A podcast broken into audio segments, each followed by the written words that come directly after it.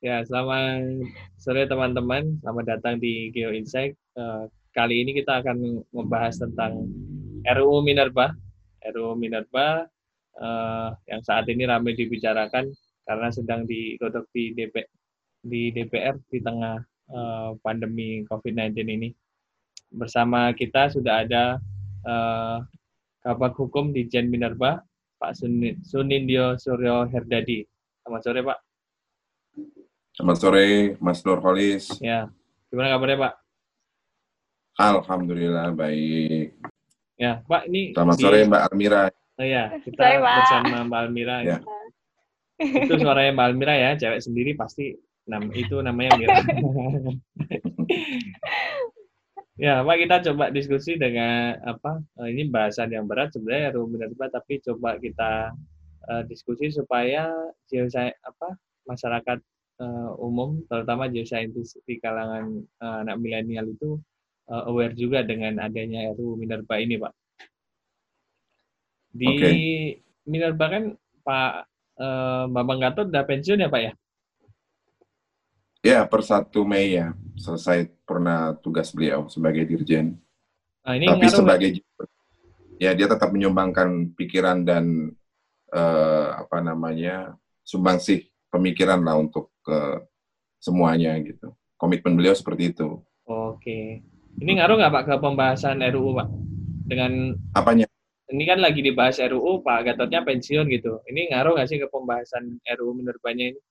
Dengan nggak ada ya, seorang dirjen gitu. Panggilannya Mas Nurholis ya? Iya. Ya, gini Mas Nur. Jadi kan sebenarnya RUU itu e, merupakan RUU carryover ya. Carryover jadi disusun udah sejak cukup lama. Cuma memang terakhir kemarin tahun lalu bulan September kalau nggak salah itu tuh e, karena ini merupakan inisiatif DPR. Jadi memang yang memutuskan untuk lanjut atau tidak ini DPR gitu. Itu kenapa sekarang ini tetap mereka ke bahas. Nah pemerintah selaku e, apa mitra terus apa namanya ikut ikut apa namanya sebagai counterpart jadi ikut dalam pembahasan tersebut. Itu. Oke, baik Pak. Jadi eh, Pak Gatot sendiri walaupun pensiun, beliau masih berkomitmen untuk eh, membantu di apa di Minerba Pak ya? Betul, betul, betul. Iya. Oke, Mira, boleh silakan pertanyaannya. Yang di apa kita bikin santai ini ya itunya apa ya iya. pertanyaannya jangan yang panjang-panjang. ini Pak tentang urgensi dari RUU Minerba sendiri nih Pak. Kan hmm. seperti yang diketahui nih Pak kalau penyusunan RUU Minerba itu udah dimulai dari tahun 2015 nih sama DPR juga. Yeah. Nah, dan itu masuk ke dalam prolegnas prioritas. Bisa dijelasin nggak sih Pak kenapa uh, industri minerba di Indonesia ini butuh UU Minerba yang baru Pak? Ya, jadi sebenarnya gini, uh, ini kan audiens kita kan geologis nih kebanyakan nih kan. Iya. Kalau geologis itu kan uh, kebanyakan memang bekerja di hulu dalam suatu uh, kegiatan industri ekstraktif dari hulu ke hilir itu kan kita di bagian hulunya nih kan. Sedangkan hilirnya nanti adalah bagaimana ketika uh, apa suatu komoditas dinyatakan ekonomis sehingga itu bisa dideliver sampai kepada end user gitu ya. Itu secara inilah secara uh, mata rantai atau bisnis proses. Kalau ditanya kenapa menjadi urgensi untuk diperbaiki, begini. Jadi dulu setelah Indonesia merdeka itu pertama kali undang-undang yang mengatur tentang sumber daya alam itu adalah uh, Undang-Undang uh, 11 tahun 67 ya. Itu mengatur ketentuan pokok. Waktu itu orang nggak ada yang ngelirik itu uh, sumber daya alam karena apa? Karena memang resikonya itu kan besar. Ya kan? Udah keluar uang, belum tentu berhasil. Dulu belum ada yang mau belum tentu ada yang mau. Makanya ketika Undang-Undang PMA itu terbit di tahun yang sama kalau nggak salah terbitlah Undang-Undang 11 tahun 67 itu uh, tentang ketentuan pokok pertambangan yang uh, apa namanya berisikan tentang ketentuan pokok pengaturan apabila investor itu ingin berkegiatan di industri ekstraktif khususnya di pertambangan mineral dan batu bara. Makanya terbitlah kontrak-kontrak waktu itu.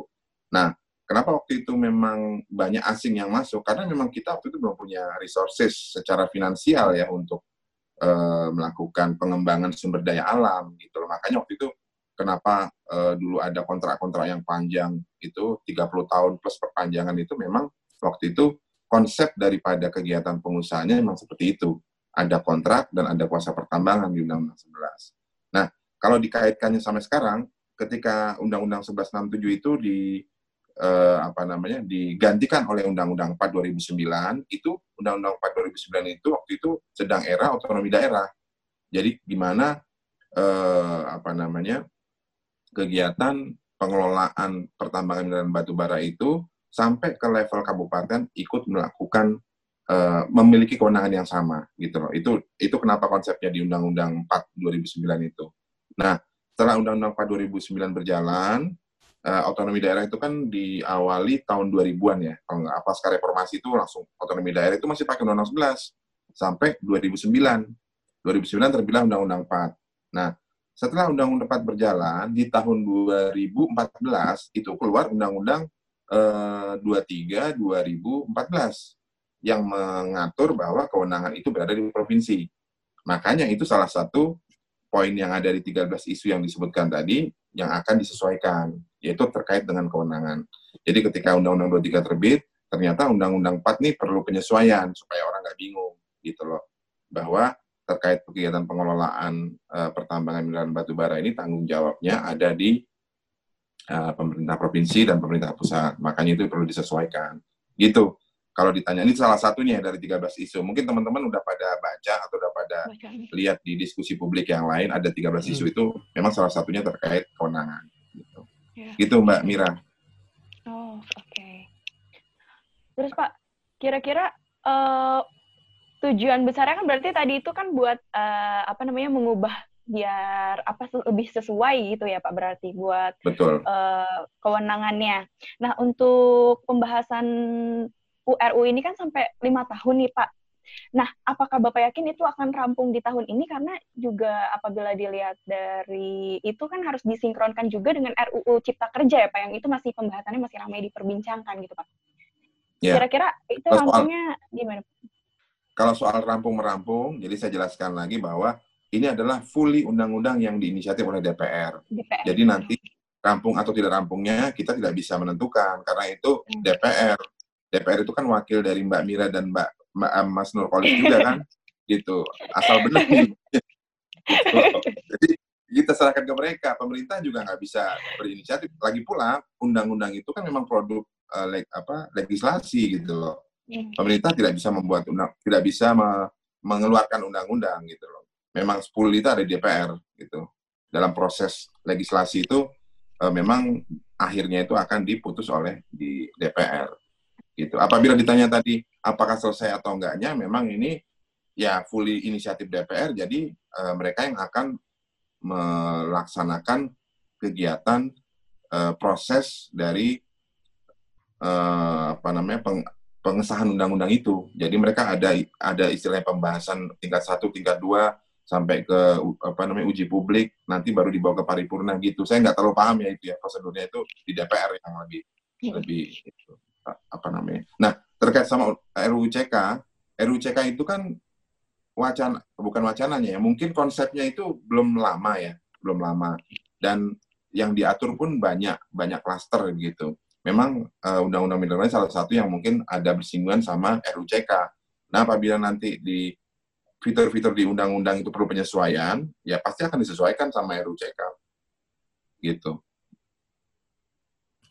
Tapi kalau saya ingin tanya balik nih sebenarnya ke audiens hmm. dari podcast ini ya. Ini kan geologi ini kan nggak tahu deh masalah regulasi kayaknya kurang menarik atau gimana ya.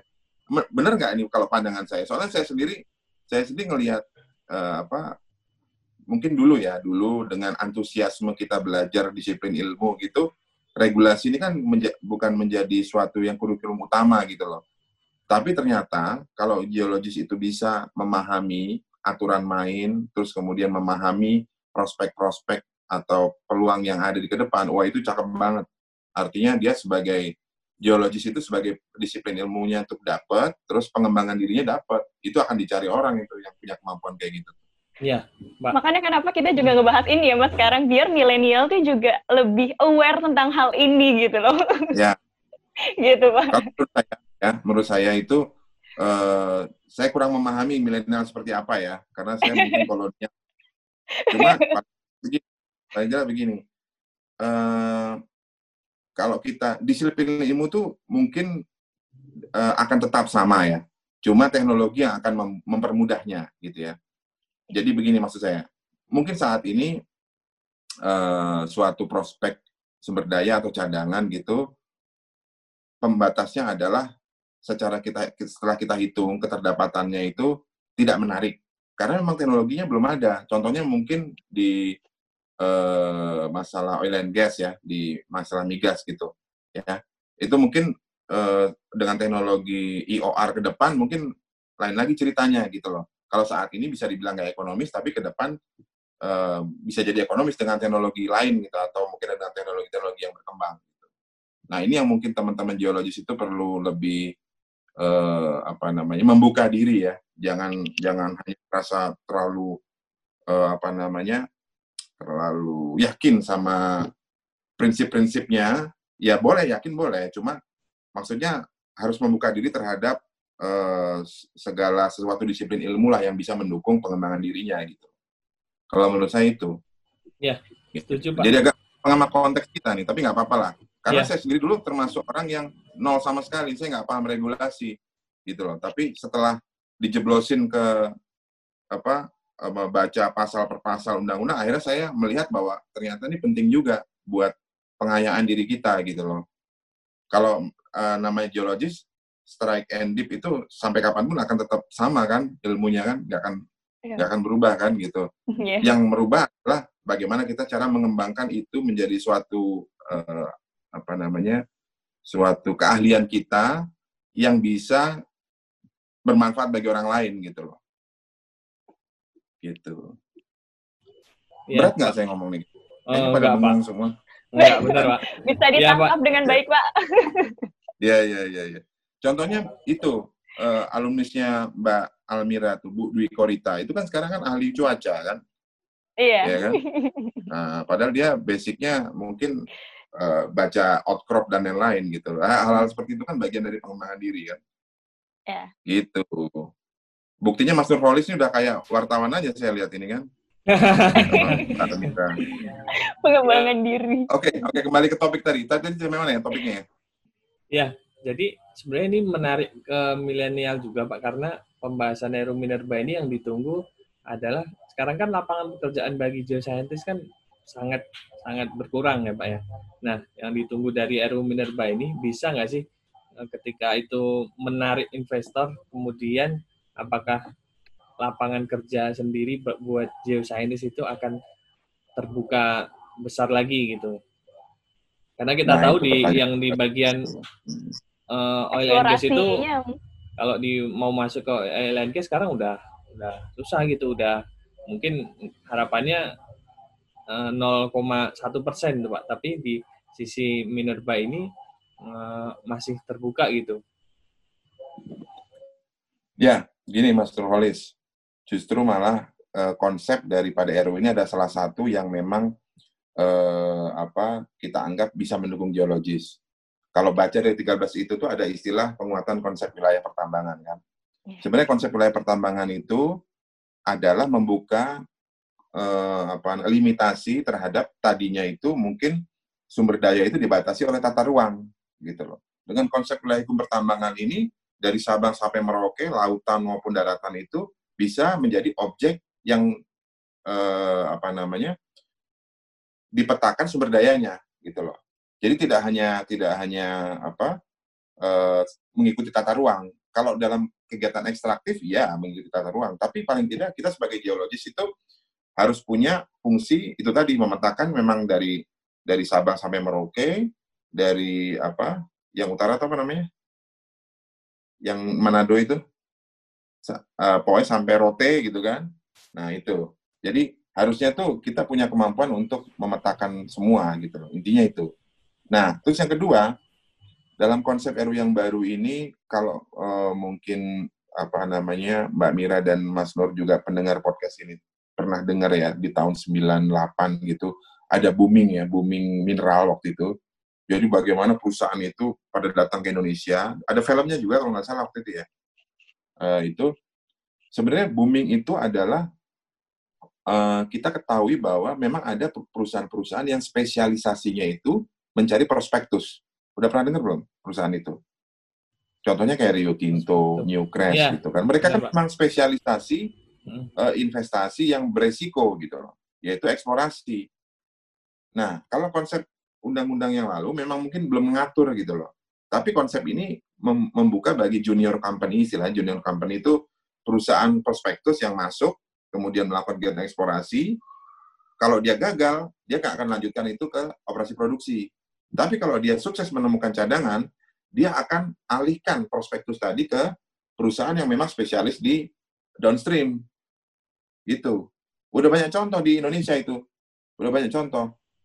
Newmont misalnya. Newmont itu yang dulu itu kan ada yang di uh, Sumatera, yang emas yang di Sumatera, terus kemudian yang di uh, Bolang Mongondo, itu. Kemudian ada di Minahasa, ada di uh, Batu Hijau. Tapi setelah dia menemukan protes, pro, apa, uh, prospek, itu bisa dia alihkan ke orang lain. Nah, kalau konsep undang-undang dulu itu pengalihan izin nggak boleh. Yang sekarang itu dimungkinkan, gitu dimungkinkan. Jadi perusahaan prospektus itu perusahaan yang punya modal, punya skill kemampuan eksplorasi, uh, itu dia ikut dalam lelang wilayah nanti. Nanti kan konsepnya lelang semua tuh untuk logam dan uh, batu bara uh, memperoleh itu apa? Kalau sama dengan itulah oil lah, oil and gas lah. Jadi kita ada proses lelangnya, tapi khusus logam dan batu bara ya. Nah itu apabila dia menang, dia melakukan eksplorasi dan dia menemukan prospek, prospek kemudian dia uh, buat dia kemas uh, dalam suatu mungkin visibility study yang bisa dia tawarkan ke pihak lain. Nah, ketika setuju, dia mungkin dapat gain juga dong dari resiko yang dia investasikan, dia mendapat margin keuntungan dari perusahaan yang mengambil alih. Nah, memang perusahaan yang mengambil alih itu memang spesial di bidang melanjutkan uh, ekstraktif industri gitu loh, sampai ke end user. Kalau memang dia perusahaan mineral logam misalnya, emas gitu, ya dia sampai ke uh, emas batangan gitu loh, precious metal gitu. Jadi uh, implikasinya adalah ketika tumbuh perusahaan-perusahaan junior company itu otomatis banyak geologis yang di hire gitu. Nah itu dan Pak, itu yang, ya. ada di undang-undang baru. Oke, baik gitu, Pak Mas itu Nur. ya itu berarti kabar baik juga buat para uh, geoscientist ya Pak ya untuk nanti bakal ya saya kan juga saya kan juga pikir buat ini generasi selanjutnya kan Ya, ya. Begitu. Ya, Pak, kita Karena balik kalau ke Mas Mas Nurkalis, nah? Mas Nurkalis sama Mbak udah pernah keliling Indonesia belum? Uh, saya belum, paling saya, Pak. ujung timur di N, N, ND, Pak. ND, oke. Okay. Terus ujung barat? Ujung barat di Pekanbaru, Jambi, Pekanbaru, Lampung. Pekanbaru. Belum sampai Sabang ya? Sabang belum. Ya. Belum. Insya Allah nanti bisa lah. Kalau geologis harusnya bisa keliling lah. Nah, Tapi paling enggak, kalau lihat dari keliling Indonesia itu, waduh, kita tuh bersyukur loh, bersyukur sekali. Bersyukur sekali. Ternyata Indonesia itu luar biasa. Belum lagi yang uh, resources kita yang di ini, yang di apa namanya laut, banyak juga itu. Ya sekarang contohnya yang jalan kan kayak misalnya Timah, dredging mereka di offshore. Itu kan apa namanya? Sebenarnya juga ada beberapa potensi yang di bawah laut itu banyak. Batu bara pun ada di Kalimantan yang di selat itu. Cuma memang kita harus perhatikan aspek lingkungannya, apakah e, mengganggu ekosistem atau lain-lain. Nah itu harus kita pertimbangkan ke depannya. Seperti itu. Yep. Jadi kalau bicara prospek, Indonesia ini luar biasa. Bersyukur sekali yep. lah yang sekolah di e, apa jurusan teknik geologi itu. Karena kita bisa apa namanya ya melihat inilah resource-nya resource besar ya pak ya sumber daya oh, besar. besar banget iya. gitu Oke, gitu. Pak, gitu, balik ke ya pembahasan RU Minerba tadi, Pak. Kan ada okay. tiga, ada 13 uh, eh, poin pokok ya. Uh, hmm. Salah satunya itu kewajiban buat para pem pemegang uh, IUP itu kan ada melakukan eksplorasi. Kemudian sekarang ada menyediakan dana ketahanan cadangan. Terus yes. reklamasi harus. Nah, itu sebenarnya buat investor itu apakah hal yang menarik atau wah kerjaan tambah banyak nih gitu pak? Yang ketahanan cadangan? Eh, yang poin-poin itu pak, jadi kan mereka harus reklamasi, harus eksplorasi, harus ngasih dana uh, ketahanan gitu. Hmm. Buat investor itu tuh kalau hal yang menarik. Kalau apa? reklamasi itu kan nanti ketika dia sudah nambang. Jadi kalau waktu eksplorasi dia nggak nggak wajib melakukan reklamasi. Tapi kalau ketahanan cadangan itu nanti ketika jadi begini, ketahanan cadangan itu memang bagian dari uh, apa keinginan pemerintah untuk memajukan eksplorasi. Itu. Artinya apa? Artinya nanti ketika dia uh, sudah berproduksi menghasilkan sesuatu gitu, marginnya itu diambil untuk diinvestasikan kembali ke eksplorasi. Jadi data yang didapat semakin banyak. Konsepnya seperti itu. Oh, jadi dana yang ya? dikasihkan okay. dari keuntungan dia untuk direinvest lagi untuk mencari potensi baru gitu loh, prospek baru. Oke, okay, gitu. artinya kan sebenarnya Indonesia ini uh, ketergantungan sama uh, batu bara nih Pak kan masih sangat bergantung sama uh, batu bara banget nih. Berarti hmm. kalau uh, dia nanti uh, dana cadangan tadi untuk eksplorasi terus berarti akan semakin banyak wilayah di Indonesia yang dieksplorasi ya. Ya, Tapi konsepnya itu, seperti itu. Uh, apakah Indonesia nggak mengarahnya ke energi yang uh, bersih Pak nantinya, misalkan ke uh, geothermal dan lain-lain gitu? Ya, itu juga berpeluang. Artinya begini, kan kalau dalam kebijakan energi itu eh, apa namanya Indonesia itu punya suatu roadmap ya roadmap. Artinya dia mengembangkan eh, roadmap atau blueprint lah. Dia mau mengembangkan energi eh, apa namanya energi barunya tuh di tahun berapa dan batu bara itu masuk sampai posisi berapa. Memang benar harusnya tuh energi fosil tuh ke depan sudah mulai tergantikan oleh energi baru atau terbarukan. Itu benar memang kita harus mulai shifting tapi kan batu bara ini sebenarnya bisa kita beri nilai tambah lebih. Contohnya apa? Contohnya mungkin sebagai substitusi bahan bakar cair nanti ke depan karena batu bara itu kalau di luar negeri itu sudah banyak teknologinya gitu loh. Jadi tidak hanya dibakar langsung. Batu bara bisa digasifikasi, bisa di uh, apa? bisa dicairkan gitu kan, likuifaksi. Nah, masalahnya sekarang adalah roadmap pemerintah itu masih menggunakan PLTU yang digunakan untuk me, apa namanya memperkecil rasio elektrifikasi gitu loh. Jadi supaya artinya saat ini memang kebijakannya mengejar shortage apa kekurangan listrik itu dengan PLTU gitu. Ke depan nanti pasti pemerintah mulai sudah memikirkan bahwa uh, karena karena memang saat ini mungkin batu bara yang lebih reliable ya gitu. Lebih reliable artinya lebih murah dari sisi ongkos pembangkitannya gitu. Tapi ke depan perlu. Kalau dari sisi investor sih Pak, uh, yang hmm. menarik apa sih buat invest di Indonesia gitu dengan adanya perubahan RUU ini? Hal-hal yang menarik buat investor untuk menginvestkan dananya? Kalau kalau saat ini dengan kondisi undang-undang yang sekarang ini, uh, investor lebih mendapat kepastian, kepastian. Karena kan di undang-undang baru ini diatur bahwa uh, apa dia akan mendapatkan jangka waktu operasi sekian tahun gitu ya. Setelah di sekian tahun itu juga pemerintah nanti akan melihat rencana penjualannya ke mana gitu kan. Nah terus juga eh, ke depan juga dia akan apa namanya selain itu ketika dia melakukan eh, apa ikut lelang itu sekarang ini lebih pasti ketimbang dulu gitu loh. Kalau dia melakukan lelang lelang itu sekarang data itu lebih terkumpul, lebih yakinlah bahwa yang dilelang itu memiliki nilai uh, ekonomis gitu prospeknya. Oke, Pak. Satu lagi Pak terkait yang itu 13 poin itu kan uh, di Undang-Undang Nomor 4 tahun 2009 itu kan uh, pasal 45 oh, serius banget ya ada masalahnya.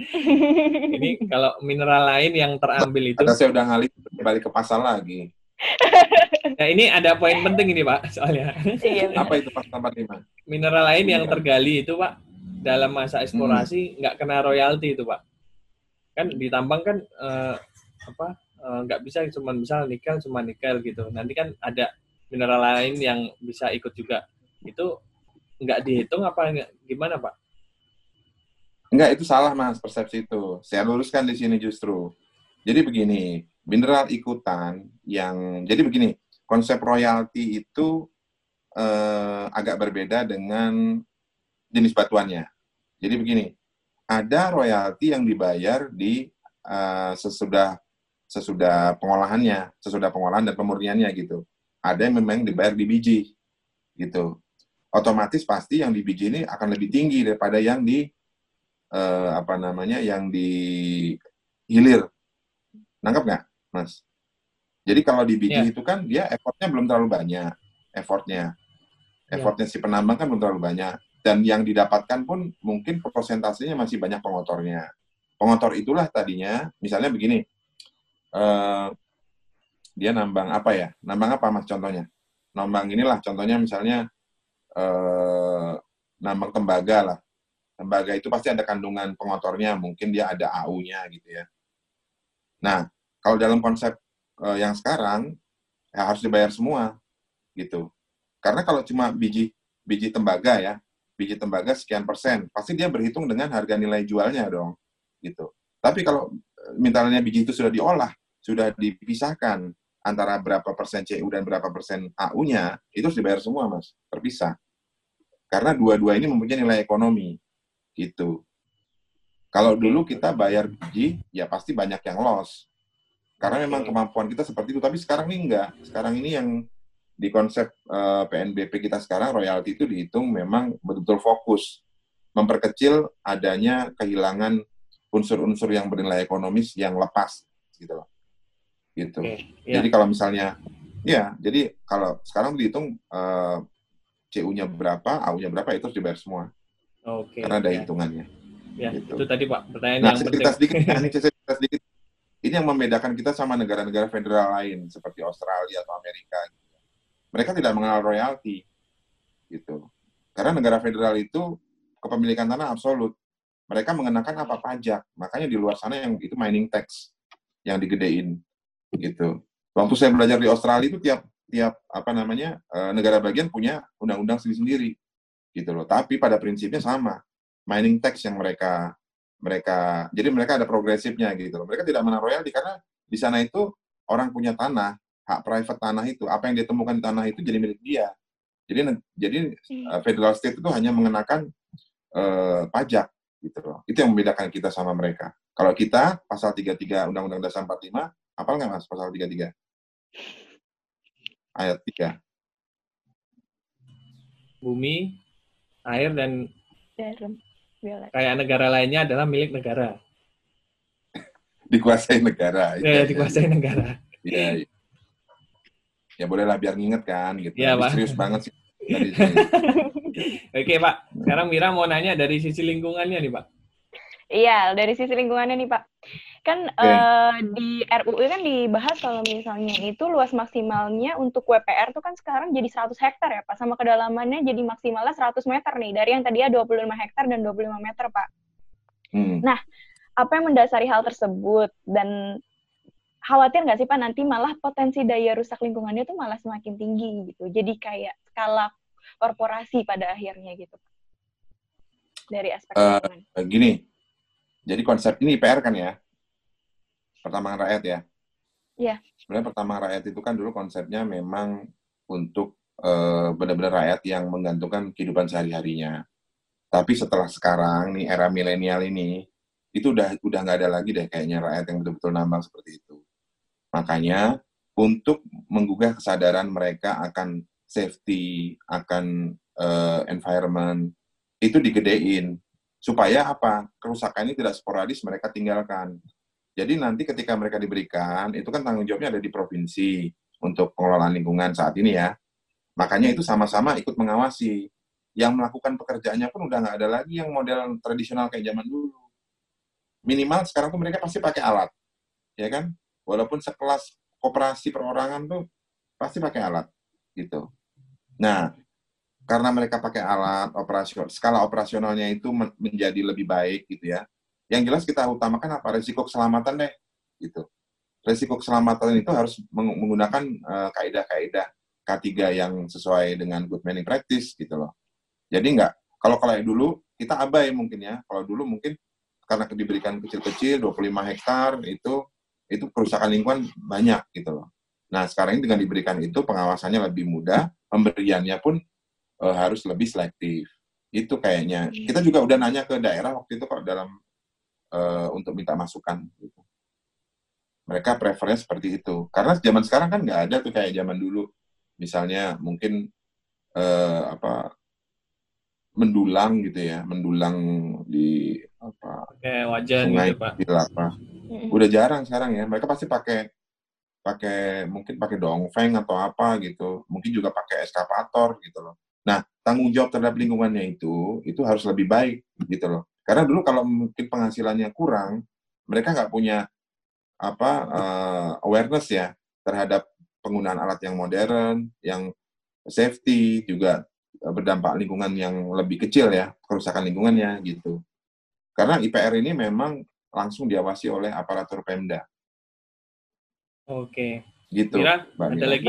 Ber berarti walaupun itu luasannya diperbesar, tapi lebih selektif gitu ya Pak intinya untuk perizinan dan ya. segala macamnya itu. Betul. Oke. Terus Pak, uh, oh ya di sini kan di uh, eh, RUU ini menekankan pada reklamasi pasca pasca tambang nih Pak dengan tingkat keberhasilan 100%. Dan ukuran 100%-nya itu tuh bagaimana Pak? Dan apabila tidak mencapai 100% itu juga uh, dampaknya apa gitu loh Pak? Maksudnya uh, yang diberikan hukuman atau apa segala macam kayak gitu Pak? Ya, kalau untuk reklamasi itu ada metodenya. Jadi ada perencanaannya, terus ada evaluasinya sampai ke monefnya ya, monitoring evaluasinya. Jadi keberhasilan kriteria 100% itu ya apa yang direncanakan itu harus dicapai sebagai standar minimum gitu. Kalau itu sudah dicapai, uh, dia tinggal nanti dievaluasi apakah bisa dilanjutkan untuk uh, ke tahap berikutnya gitu. Jadi itu ukurannya. Jadi menggunakan metode yang itu nggak mungkin diatur di undang-undang, itu biasanya di juknis. Itu udah udah lengkap kok kalau nggak salah aturan tentang uh, apa reklamasi dan pasca tambang itu. Jadi pada prinsipnya ini kita lebih meng, me, apa, mengimplementasinya ya. Implementasinya lebih baik. Terus kemudian juga awareness uh, khususnya di pengawasan di daerah itu kan masih kurang saat ini. Nah itu aja untuk kebaikan perbaikan itu ke depan. Gitu. Oke Mbak Mira, Mas Nurholis ya. Uh, jadi sebenarnya saya cukup bangga sekali ya kalau memang uh, pendengar podcast ini cukup tertarik terkait isu RU Minerba ini karena memang betul sekali. Jadi uh, geologis itu kan uh, sebenarnya bidang bidangnya bisa terlibat di banyak hal ya, mulai dari hulu sampai hilir, ataupun malah sama sekali yang nggak nyambung. Jadi uh, kalau menurut saya RU Minerba ini kalau mau di enak dipahami itu baca dulu Undang-Undang 4 2009. Itu pesan saya karena Nanti di situ kita bisa tahu bahwa perbedaannya apa. Nah, dari 13 itu isu itu sebenarnya merupakan evaluasi dari pelaksanaan Undang-Undang 4 2009 itu selama kurun waktu 10 tahun ini gitu loh. Jadi 10 tahun ini eh, apa-apa handicapnya, kekurangannya, itulah yang dicoba eh, untuk diperbaiki di undang-undang yang baru ini. Prinsipnya apa? Prinsipnya sebenarnya untuk ke depan pembangunan nasional, terus kemudian kontribusi terhadap dari sisi eh, pemerintah daerah, terus juga untuk masa depan kita-kita sebagai alumni geologi juga gitu. Karena di situ tadi saya sudah cerita bagaimana junior company di situ mendapat kesempatan yang cukup banyak uh, otomatis junior company itu akan melibatkan banyak geologis itu. Dan kita sebagai apa alumni geologis atau mungkin punya background itu ya memang harus eh, siap-siap. Siap-siap dengan kemampuan diri kita sendiri siap-siap dengan kemampuan perkembangan uh, teknologi sekarang gitu. Karena uh, namanya regulasi itu memang sebaiknya ada proses evaluasi dan uh, apa namanya evaluasi dan penyempurnaan untuk menjawab dinamika tantangan gitu loh. Kita kan sebagai manusia dinamis nih. Jadi problem kita 10 tahun yang sekarang itu mungkin beda lagi di 10 tahun ke depan. Nah, itu yang harus kita uh, jawab melalui beberapa penyempurnaan di fitur-fitur undang-undang yang ada. Gitu. Itu sebenarnya prinsip-prinsip daripada uh, kenapa mungkin uh, apa DPR itu melakukan inisiatif terhadap perbaikan revisi undang-undang ini. Jadi kalau mau teman-teman apa pendengar podcast yang mungkin punya background geologis itu saya rasa sangat baik sekali kalau ikut mencermati perubahan undang-undang ini gitu loh sebagai bagian dari uh, apa pengayaan ya kemampuan diri. Karena kalau kita sebagai apa namanya uh, yang memiliki disiplin ilmu geologi itu bisa memahami ilmu kebumian dan kita juga harus memahami bagaimana ilmu kebumian itu bisa menjadi bermanfaat. Nah, undang-undang ini menjembatani manfaat tadi, baik ke masyarakat secara langsung maupun ke negara gitu. Itu kurang lebihnya Mas Nurholis dan Mbak Mira. Ya, nah, baik Pak. Makasih Pak closing statementnya. Semoga di okay. para sama-sama podcastnya uh, ya mereka cukup antus, uh, antusias sih Pak untuk kita membahas tentang uh, eh, RUU Minerba ini. Amira, ya. ada lagi, Mira? Udah cukup Pak, pembahasannya menarik Baik. sekali. Okay. Terima, Terima kasih banyak Mbak Mira, Pak, Mbak Nurholis. Tapi satu lagi mungkin saya boleh Yap. ini ya, ada ada pesan nih. Jadi ya. buat teman-teman geologis semangat. Kita tahu bahwa uh, kendali daripada komoditas ini yang kita pelajari di bangku kuliah, kemudian juga di dunia kerja ini memang sangat dikendalikan oleh uh, valuasi atau nilai daripada komoditas gitu. Jadi wajar aja up and down itu sir sirkulasi apa ibarat kurva itu. Kurva itu memang kadang naik, kadang turun. Jadi itu kita enjoy the ride aja gitu loh. Karena apa pun yang kehidupan kita tuh sehari-hari tuh membutuhkan apa yang kita uh, pelajari di bangku kuliah dulu. Butuh misalnya untuk energi ada sumbernya kan, butuh untuk peralatan, teknologi semua itu ada tersedia. Nah tugas kita lah untuk menjembatani kebutuhan itu tadi gitu loh. Nah syukur-syukur kita memiliki kemampuan diri untuk uh, juga memahami dari sisi uh, downstreamnya, tata niaganya. Nah kalau mau pelajari undang-undang, pelajari aturan-aturan yang ada, itu baru cakep. Gitu. Iya, iya, iya. Menarik Pak. Ya, Kayak... kalau mau jadi jurnalis ya bikin podcast juga bisa kan. ya, ini jembatan informasi yang benar. Ya. Gitu kan. Ya. Sebagai bentuk pengayaan diri juga Pak. oh, gitu. Saya appreciate sekali buat Mar Mas Nurholis dan Mbak Almira nih. Sukses buat podcastnya ya. Ya. ya. Amin. Makasih banyak okay. Pak. Ya harus tahu undang-undang karena banyak. Pak Nin Pak Senendia sendiri kan backgroundnya sebagai geologis, tapi sekarang jadi uh, kepala bagian hukum, Pak ya? Hukum. Ya, itu bagian dari sesuatu. Saya belajar terus aja, belajar terus. Gitu. Berarti jangan S2-nya hukum juga, Pak? Enggak, enggak, enggak, enggak. Oh, enggak. Enggak, enggak. Saya Jadi, ke manajemen project, mah memang masih ada kaitan sama geologi juga. Oke. Baik, Pak. Ini dia. Ya. Terima kasih, Pak, atas okay. waktunya. Sama-sama. Nanti kalau udah kita upload, saya kabarin via WhatsApp. Siap. Oke, makasih sama-sama. Terima kasih, Pak. Selamat sore, Pak. Assalamualaikum warahmatullahi wabarakatuh. Selamat berbuka puasa ya. Ya, berbuka puasa, Pak. Assalamualaikum.